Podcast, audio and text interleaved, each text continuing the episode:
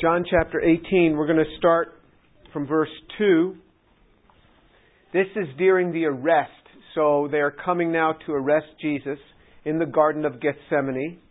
In John chapter 18, verse 2, now Judas also, who was betraying him, knew the place, for Jesus had often met there with his disciples. Judas then, having received the Roman cohort and the officers from the chief priests and the Pharisees, came there with lanterns and torches and weapons. So Jesus, knowing all the things that were coming upon him, went forth and said to him, "Whom do you seek?" They answered him, "Jesus the Nazarene." He said to them, "I am he." And Judas also, who was betraying him, was standing with them. So when he said to them, "I am he," they drew back and fell to the ground. Therefore again he asked them, "Whom do you seek?" And they said, "Jesus the Nazarene." And Jesus answered, "I told you that I am he. So if you seek me, let these go their way, to fulfill the word which is spoken. Of those whom you have given me, I lost none." Simon Peter then, having a sword, drew it and struck the high priest's slave and cut off his right ear. And the slave's name was Malchus. So Jesus said to Peter, "Put the sword into the sheath. The cup which the Father has given me, shall I not drink it?" So this is referenced in all four Gospels, and all four Gospels share a little bit different about this. So we get different pieces from all four Gospels. Judas had made an arrangement with this band of people that is coming out to get Jesus, that he would greet Jesus with a kiss. And the other Gospels report that kiss. But before he ever got to do that, Jesus met them and said this. So it says in verse 2, Judas, who was betraying him, knew the place, for Jesus had often met there with his disciples. Judas had three purposes in the betrayal. The first purpose was to reveal to them where they could find Jesus aside from the crowds, aside from the masses. And so he knew that Jesus' routine was to leave Jerusalem in the evening and go there and pray. And so this was his first task, to go ahead and do this.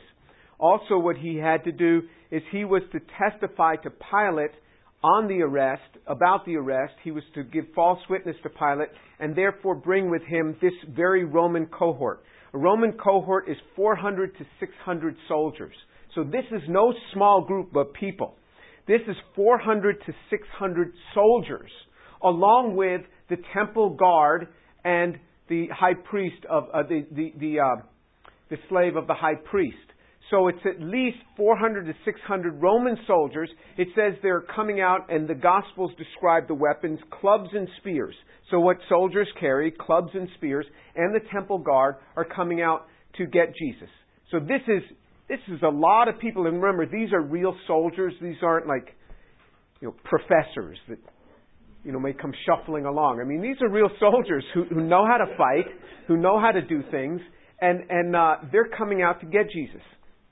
It says in verse 3, Judas then, having received the Roman cohort and the officers from the chief priests and the Pharisees. So there were officers from the chief priests and the Pharisees. This is Sanhedrin officers, the high court officers. There's 70 people in the Sanhedrin, plus one, 71 is the high priest, plus 70 other men, 2/3 of them Sadducees, 1/3 of them Pharisees. And they came with lanterns and torches and weapons. And Jesus, knowing all things that were coming upon him. So Jesus knew everything.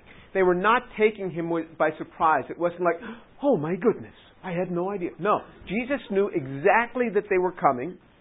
And they come to him and he says to them, "Whom do you seek?" "No problem." And they answered, "We're seeking Jesus the Nazarene." And he said to them, "I am he." These words, "I am." The same words that God used when he told Moses, "You tell them I am." And so Jesus can use this "I am" as a "I am" divinity "I am." And when he said that, it said all of them. When he said to them, "I am," they drew back and they fell to the ground. So you have 400 to 600 Roman soldiers. You have the temple guard. So these are like the temple police, who were sent there by the Sanhedrin, and they all just fall back onto the ground. Jesus is like, get up. You're looking for me. Here I am. And this shows you that Jesus is actually in total control. in total control. And then he says to them, I told you I am He. So now he means it not in the divinity sense. He says, I'm the guy you're looking for. The other Gospels report that the Roman soldiers couldn't take him until they were given the sign from Judas. Judas had to kiss the one who is really it. They wanted to make sure they weren't going to arrest the wrong person. So Judas then comes up and he kisses Jesus, betrays him with a kiss, and Jesus says to him, so you're going to betray the Son of Man by a kiss. And this is recorded in the other Gospels.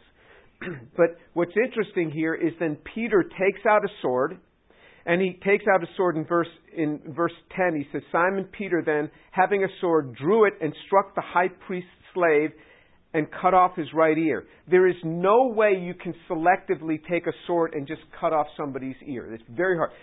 He was probably going to hit him. The guy moved out of the way, and it just happened to hit his ear. And off the ear comes. And it says, cut off his right ear. Luke also reports that he cut off his right ear, but in Luke's Gospel, so here, none of the other three Gospels, so Matthew, Mark, and John, don't report anything of the healing. Luke, who's a physician, reports the healing. The other disciples had seen so many healings that this wasn't anything miraculous. But Jesus, this is the only example that we see in the Scriptures of Jesus healing a fresh wound. The only one. And this is the only example of Jesus healing an amputee. Some people will say Jesus never healed an amputee. That's not true. This guy lost his ear. And it says in Luke's Gospel that Jesus took the ear and put it back on. And so Jesus is bending down, picking up the ear, saying, just chill, Peter. Just calm down. Takes the ear, brushes it off, puts it back on the guy's head. That's exactly what happened. And here, John's Gospel is the only one that mentions the man's name, Malchus, because John's family was friends with the high priest. We'll read that later on. The other Gospels just mention the cutting off of the right... one of the Gospels mentions the cutting off of the slave of the high priest, his right ear. And it's interesting that he cuts off the right ear of a slave. I mean, he's not going to go after a Roman soldier. I mean, so he chose the weakest guy in the whole crowd. I mean, that's who he went after. The smallest and the weakest guy who's just a slave. You know, slaves are, they just kind of meek people. And that's who he goes after. Peter then Jesus has to tell him to just calm down. We're not going to do this. He says, put the sword into the sheath, the cup which the Father has given me, shall I not drink it? And this is again underscoring that when we go out to witness of the gospel, there is not to be a physical confrontation. We are to submit to these things. In the preaching of the gospel, there is not to be a physical confrontation. And you see the same sort of thing. In the other gospels, it says, Jesus said to Peter, he who lives by the sword will die by the sword. He who lives by the sword will die by the sword. That's what Jesus said. You've heard that saying before. Jesus is the one who said that. Jesus said that in the garden at this time. He said, he who lives by the sword is going to die by the sword. If you want to live fighting people, you will die fighting people. Now what I want to do is I want to read to you something about the rules that were violated in the arrest and trial of Jesus. And then we will see each of these. Now remember, what they're upset with Jesus about is this. What they're upset about is that he did not follow the Mishnaic law. He kept all 613 commandments of Moses. No problem. But he would not submit to the laws made by men. He said to them, the laws of men have made the word of God of no effect. And that drove them crazy, that he didn't wash his hands ceremonially before eating, that he didn't do the things, that he didn't refrain from healing people on the Sabbath. None of that is written in the Scriptures in the law of Moses for him to do. This is in the Mishnaic law, and you can actually look at the Mishnaic law today and see these things. And this is in the tractate concerning the Sanhedrin. And there are certain rules that they're supposed to abide by during arrests and during trials and during convictions. And you are going to see how they have violated 21 of their own rules. They are arresting him and condemning him for violating the Mishnaic law. And now the Sanhedrin is going to violate 21 of their own rules. And this is so much like human beings. We have a tendency to be so hypocritical, to hold people to a certain judgment way, and then we ourselves violate that all the time. This is what they were doing. So this is concerning his trial and his death. So this is we'll go through these 21 rules and regulations that they violated. Okay, so number one, there was to be no arrest by religious authorities that was affected by a bribe. This was pulled out of Exodus 23:8, and we know this was affected by a bribe to Judas. Number two, there would be no steps or criminal proceedings after sunset. Now, all of these are good rules. It's just that they are man-made rules. Now, these are not bad rules, and you'll see each one of them is good, but they're going to violate them. So number two, there would be no steps or criminal proceedings after sunset. This was to avoid any possible conspiracy.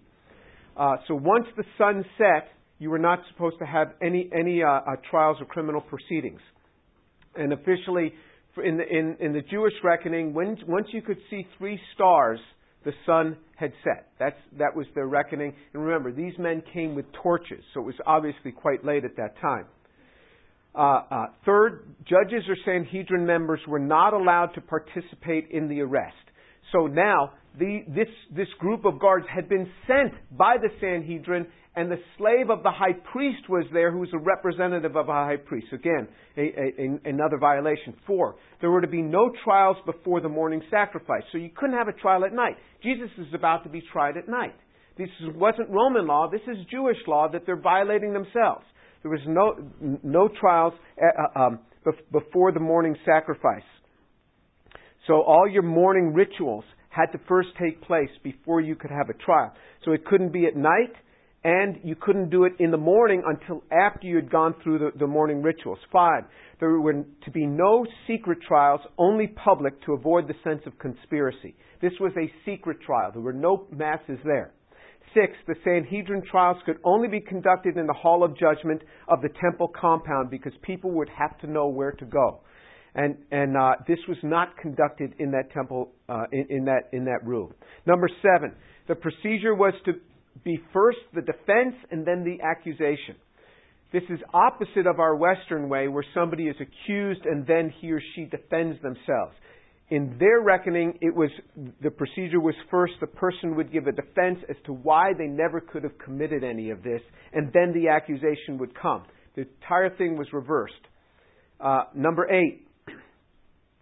All may argue in favor of acquittal. All may not argue in favor of conviction. It was permissible under Jewish criminal law to stack the deck in the accused's favor, but not against him.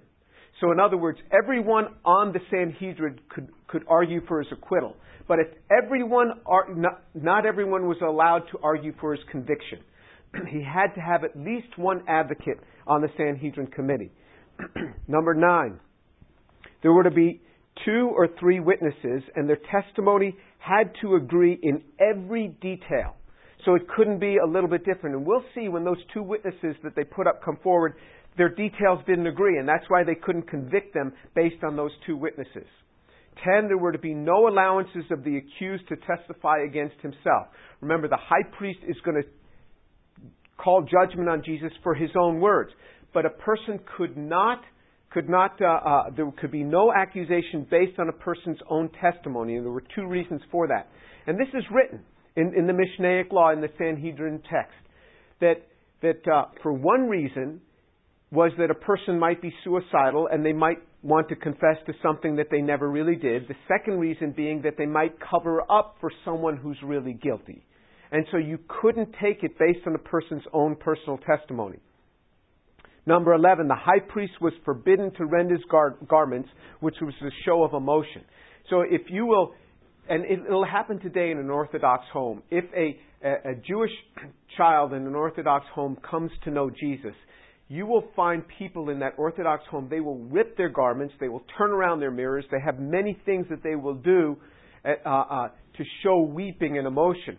The high priest was never to rend his garments during a trial, and the high priest actually in this trial ends up doing that, and we'll see that. Number 12, the charges could not originate with the judges. They could only investigate charges that were brought to them. This is to keep the judges neutral, so they couldn't bring the charges. Number 13, accusations of blasphemy are only valid if the accused has actually pronounced the name of God using the name Yahweh, Y-H-V-H, these letters that are the name of God. If you just said God without saying Yahweh, you could not hold him guilty of blasphemy. Jesus never used Yahweh, but they held him guilty of blasphemy. Number 14, a person could not be condemned on the basis of his own words alone. You had to have two or three witnesses outside of that individual himself. 15, the verdict could not be announced at night. So not only was a trial not allowed to be announced, the verdict could not be announced. So if the trial went late, you had to wait before the verdict could be announced because people want to go home. And I've seen that myself. I was on a jury once, and it went all week, and we wanted to get out of it. And it was Friday night, and still it had not ended, and we had to go back in the jury room, and the judge said we could go home at 6. We said, could we please just get this thing done so we don't have to come back next week? And we rushed through this thing. I mean, we really did. I'm just telling you honestly. You spent all week, and it was over a bunch of nonsense. It really was. It was a man arguing with his wife about assets and how they were going to do it, and it just consumed an entire week of my time and everyone else there. And so the judgment could not be announced at night. You know, you got Monday night football on TV, all these things you got to get home for in the evening. 16, in the case of capital punishment, the trial and guilty verdict could not occur at the same time. So in other words, you had to have at least 24 hours between the end of the trial and the guilty verdict. And this is to allow at least one entire day for more testimony to come in. 17, voting for the death penalty had to be done by an individual account starting with the youngest. So they would start with the youngest person on the Sanhedrin and say, what do you think? And then the next youngest. The reason for that is they didn't want the younger ones influenced by the older ones. It's actually a very fair way to do it. And then there's another rule. This is a very interesting rule. So you had 71 people on the Sanhedrin, 70 plus the high priest, 71. You had to have a quorum of at least 23. So at least 23 had to be present. So if everyone agrees to the person's guilt, the person is automatically innocent. Automatically innocent. Because they felt that no group of 23 to 71 Jews could ever totally agree on anything without collusion. This is what it says, without collusion. And so if they were all in favor of his guilt, boom, instantly innocent. Interesting rule. 19, the sentence could only be pronounced 3 days after the guilty verdict. So once he's pronounced guilty, now you have to have 3 days of just cooling off before you're going to pronounce sentence.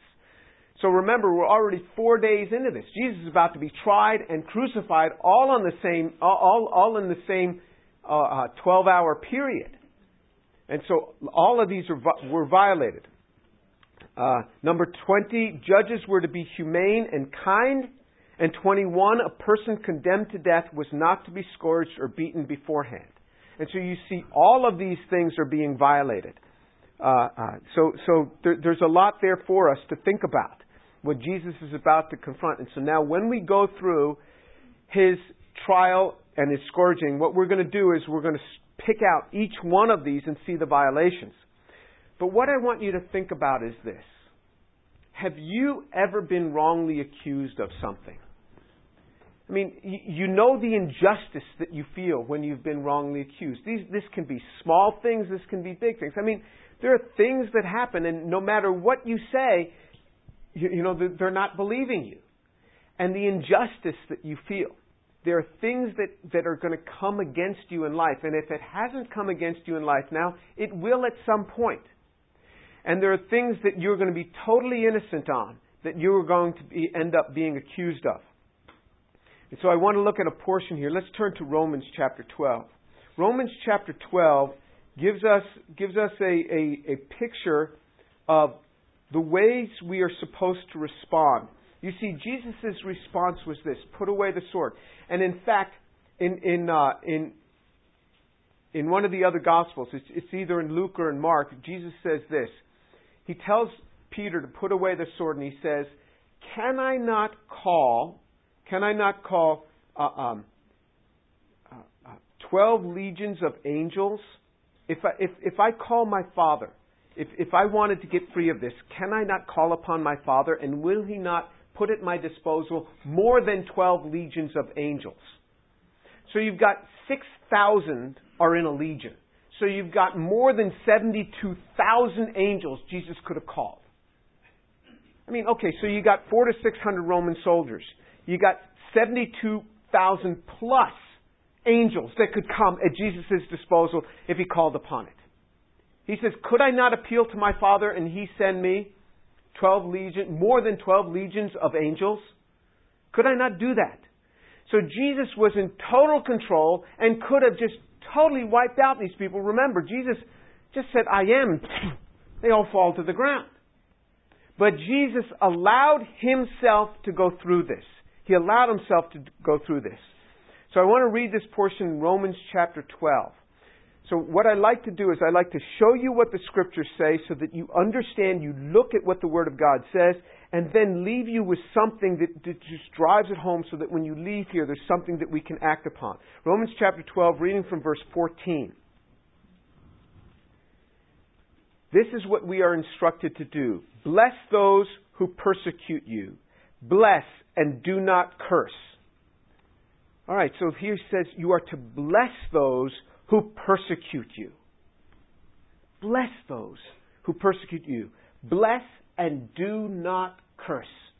Bless and do not curse. When I was teaching at a state university for the first 11 years of my career, there was a colleague of mine that used to talk about me to students, and this all happened because he was really jealous of how great my career was just taking off, and his career was just struggling along like many assistant professors. And my career was just, God really blessed it. And in fact, this young professor had come to my office when he first started at the university. He started a year after I did. We were each on our own tenure track, and we were friends.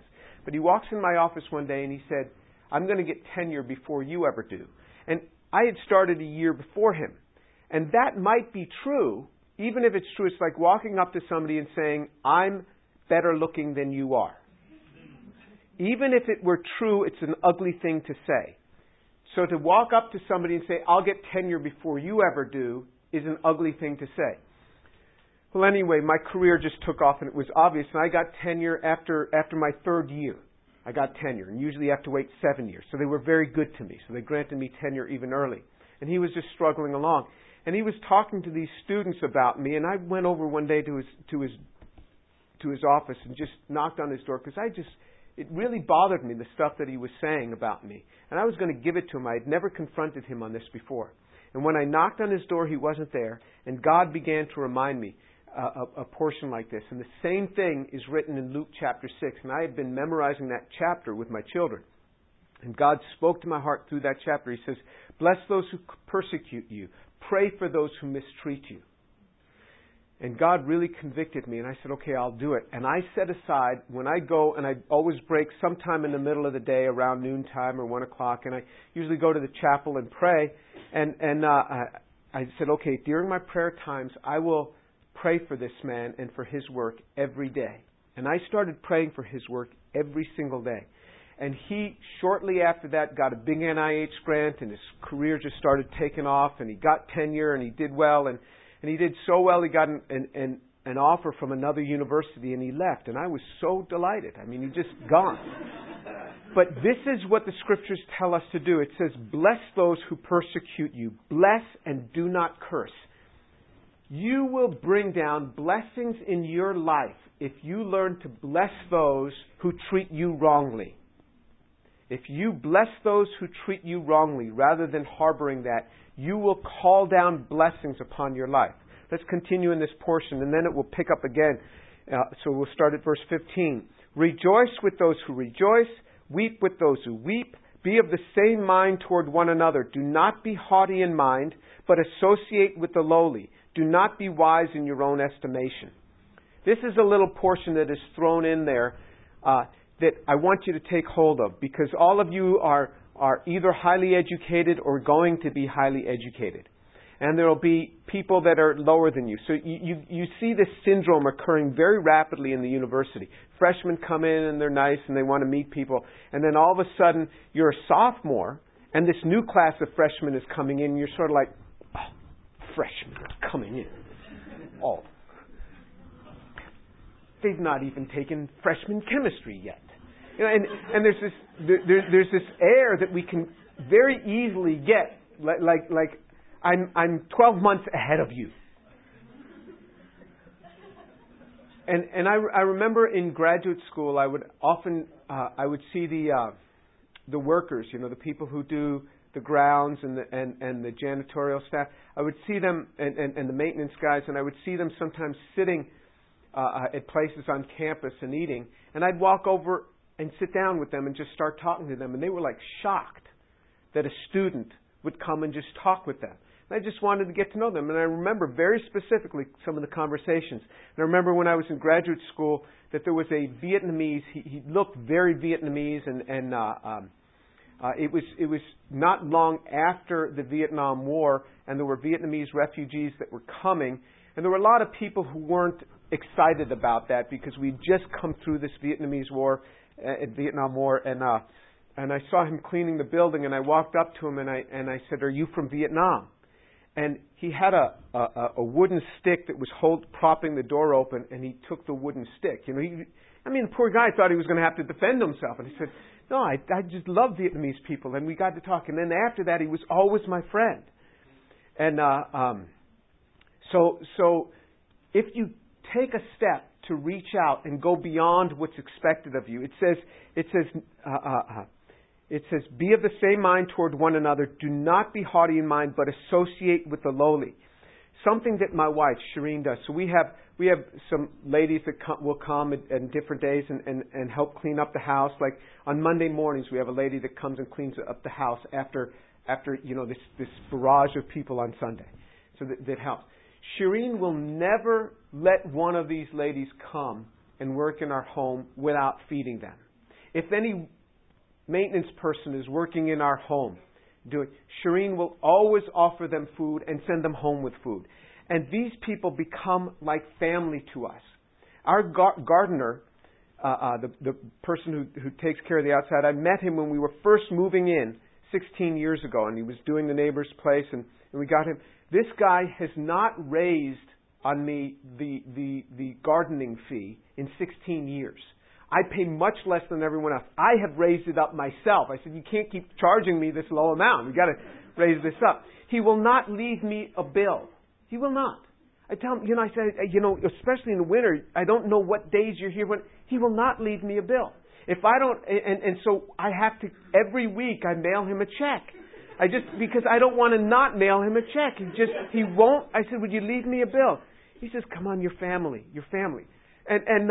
But he feels this way because when he's working there, Shireen will always have a meal for him and for his work crew. You know, she'll hand out some food for them on paper plates and cups, and they'll sit around their truck and eat, or they'll sit in our garage if it's hot out and eat, and you do this. And you get real allegiance. And so when these ladies come, they just, in fact, these ladies will come and say, "We like it more here than in our own home." I mean, they just like to be in our home. If you associate with the lowly, if you make a case to associate with the lowly, you will be blessed in life over and over again. So one day our ceiling, there was a leaking occurring. And I just called up the gardener, knowing that he could do house repairs as well. I mean, he comes running over to help us. And so this is the way it is. So he says, verse 17, "Never pay back evil for evil to anyone. Respect what is right in the sight of all men." He says, never pay back evil for evil. This feeling is, well, they did it to me, I'll just give it right back to them. That is totally non-Christian. That is totally against the instruction of God. If he shows me peace, I'll show him peace. If not, if he wants war, I'll give him war. Totally non-Christian attitude that is of the devil. God says, you never pay back evil for evil to anyone. Respect what is right in the sight of all men, if possible, so far as it depends on you. Be at peace with all men. Never take your own revenge, beloved, but leave room for the wrath of God. For it is written, vengeance is mine, I will repay, says the Lord. Remember what it says. God will repay. You cannot afflict a believer, a child of God, and not get something back to harm you that God is going to do. It's just going to happen. When people come against me, I'm like, I feel sorry for you. You have no idea who you are messing with because of who my Father is. I mean, you just have no idea. And I try to make peace with this person because I know they're going to get clobbered. But if your enemy is hungry, feed him. If he is thirsty, give him drink. For in doing so, you will heap burning coals on his head. Do not be overcome by evil, but overcome evil with good. Do not be overcome by evil, but overcome evil with good. Those who do you wrong, you do them a good act. You bless those who curse you. Those who do you wrong, you do something good for them. If they like Starbucks coffee, buy them a Starbucks coffee. Find out what kind of that and bring it to them. It's what I've told many people. Your boss, you don't like, they don't like you, you don't like them. Buy them Starbucks coffee. Find out what they like. I told one young lady, I said, what do you guys, well, they're always talking about hunting and stuff. I said, okay, you go and you buy some really high-end hunting magazines and you leave it on their desk as a gift from you. She said, the guys came up to me like, wow, this is great.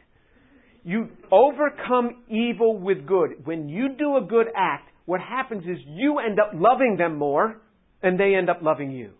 It works both ways. It brings love. I have seen in my life, and you watch in your life, people who pound the table, people who demand this and demand that, they are never happy as they get older. I saw a professor in my graduate school, and he was a young guy, but a big man, and dominated, and he wanted this whole side, and he had other professors moved out of their space, and screaming and crying for this and that, and they built them all new labs. That man is miserable. When you start demanding and pounding your fist and demanding all these things. I had another professor who was always taking and taking and taking and taking things from other faculty members and using his position to take. I mean, that man is in his late 70s now, and he's an unhappy man. I mean, just unhappy. You will not be happy if it's always in this mode that I have to react back and dominate this thing. You walk as Jesus has instructed you to walk. You walk as the Scriptures instruct you to walk. That you be kind to those who are under you. That you don't strike back with vengeance on your own. That you leave vengeance up to God. That you don't strike back. And the Scripture even says, he says, you want to go into lawsuits? I mean, why are you going into lawsuits? Just, I'd rather forgive. I mean, I was in a company once that was getting into a lawsuit. It was a mess, and I didn't want to do it, but the board, I was only one person on the board, and it was a mess, and it ended up costing so much more. Any good lawyer will tell you getting into a lawsuit is like trying to put toothpaste back into a tube. It is very hard. You may get a little bit, but there's a lot you're never going to get in there. And the people who make money during lawsuits are lawyers. So this thing about I'll sue him. Well, I don't want to sue him. I just rather forgive and let it go. I'll take the loss. Just let it go. Let it go. You will have a much happier life. Jesus could have gotten out of this arrest in an instant. But he said, here I am. Here I am. You take on life like that and you will be much, much happier. Let's pray.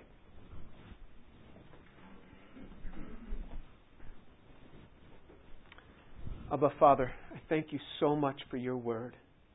And I pray, Lord, for these young people here. And I pray that you would drop in their hearts an attitude that they would bless those who curse them. They would pray for those who mistreat them. That they would overcome evil by doing good acts. Father, I pray that they would take your word and obey it and understand the peace that comes as a result. Father, let them walk according to your way. Let them walk according to your way, I pray. And Lord, for those here who don't know you, Lord, I pray that you draw them this day into a relationship with Jesus Christ so that they would have the power to walk according to what your word says. Father, the grace of God be poured out on their lives, I pray, and draw the unbelievers. Lord, I pray that this day they would say, Lord Jesus, forgive me, and come into my life. For Jesus is Lord, and He's risen from the dead. Father, draw them to your Son this day for the glory of God. Amen.